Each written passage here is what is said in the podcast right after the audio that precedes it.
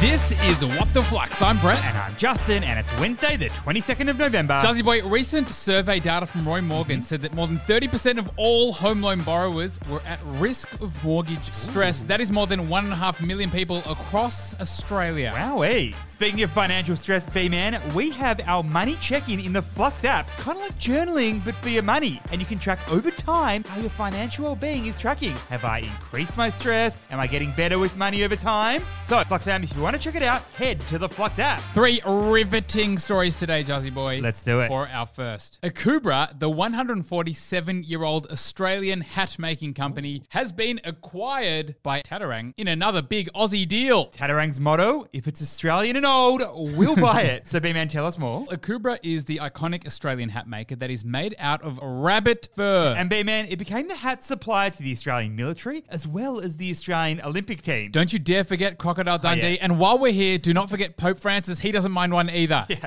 Now, B Man, get this. It takes six weeks to produce each of its handmade felt hats. But now, Jazzy Boy, after five generations in the same family, Mm-hmm. Akubra has been acquired by Tatarang. That's the private investment vehicle of Andrew Twiggy Forrest and his ex wife, Nicola. Andrew is the founder of Fortescue Metals Group, the giant iron ore mining company. And B Man, while the size of this deal is unknown, it's believed to be between 100 and 200 million smackaroonies. Interesting. What's the key learning here? In the business world, when you buy a company, you're not just buying its product, you're buying its identity and its legacy too. For Tatarang, the acquisition of Akubra represents some pretty deep significance. In fact, B Man, Twiggy used to wear a Kubra's back in the day as a little kid on a cattle farm. So this is very much about preserving a symbol of Australian heritage. And B Man, this ain't the first Aussie acquisition that Tatarang has made to preserve heritage. No, no, no, my friend. Tatarang also acquired RM Williams back in 2020 for 190 million bucks. They also invested $100 million to take a chunk of Bega Foods, and they also invested 40 million bucks into Aussie fashion label Camilla. and it's all part of the plan to drive local manufacturing and keep Aussie brands in Australia. For our second story, OpenAI staff have threatened to quit after the board fired its CEO and co-founder Sam Altman over the weekend. This is an all out muff by the OpenAI board, B Man, so tell me more. So OpenAI is obviously the company behind ChatGPT, It was first created as a research organization back in 2015. But Jazzy Boy, back in 2019, it kind of shifted from a non-profit AI research company only. To include a for profit company as a subsidiary. That is when Microsoft tipped in $1 billion and then another $10 billion in 2023. But B Man, just when everything seemed to be going hunky dory at OpenAI, the CEO was asked to catch up with a board member. Next minute, the CEO was booted from the company for poor communication with the board. And the minute after that, the other co founder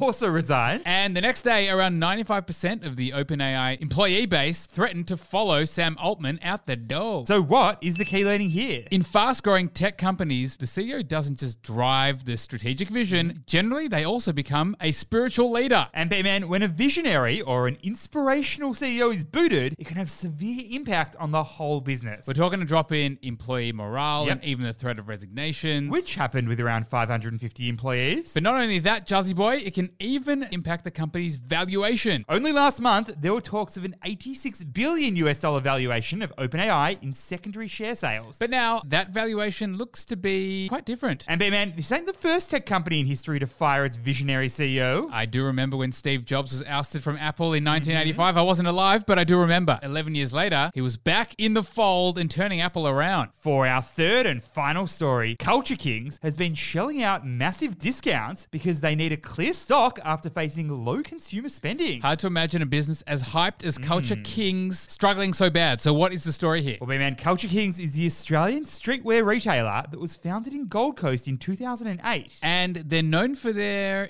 experiential stores. We're talking DJ sets in store, major prize giveaways, haircuts as well. have also managed to attract some huge names like Drake, ASAP Rocky, even Ronaldo have been to their stores. Mm-hmm. In fact, B-Man, Culture Kings was such a success that in 2021, it was snapped up by an American company for over 600 million bucks. but now Culture Kings is being forced to massively discount its stock. That's because consumers are becoming more picky with their spending. Hello, hello, cost of living. And this isn't sitting well with Culture King's new owner, aka Brands. Yep, they've written down Culture King's goodwill value from $400 million to a whopping $0. Wow. So what is the key learning here? Goodwill can be super valuable one minute and out of style the next, just like a trendy sneaker. When a company acquires another company, the premium it pays on top of the tangible asset value is the goodwill value. So, Justin Boy, let's say you buy a company for $1 million.